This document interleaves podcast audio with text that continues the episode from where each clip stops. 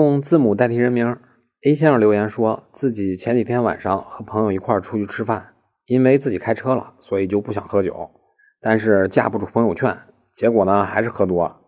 这临散场的时候呢，有一个朋友没喝酒，就说那让我开车送你吧。于是 A 先生的这位朋友就开着 A 先生的车送 A 先生回家，但是路上因为意外不小心出了车祸，A 先生和他这位朋友都没事但是一位路人被撞伤了。现在 A 先生所购的商业险都已经赔完了，但是还不够，还差七万多呢。所以 A 先生就留言问道：“说车是我朋友开的，人呢也是我朋友撞的，这钱是不是应该我朋友出呀？”但是不是，还是由 A 先生出。因为这是朋友之间的代价，法律上啊就把这视为是无偿的帮忙。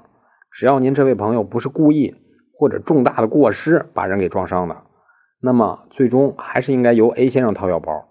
反过来想，我好心免费给您帮忙，结果就因为一不小心出了事儿，我还要自己掏腰包，以后谁还敢给别人帮忙啊？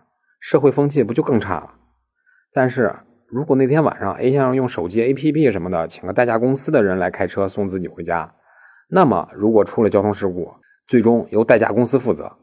所以，喝酒以后，与其让朋友送自己回家，不如花钱找个代驾。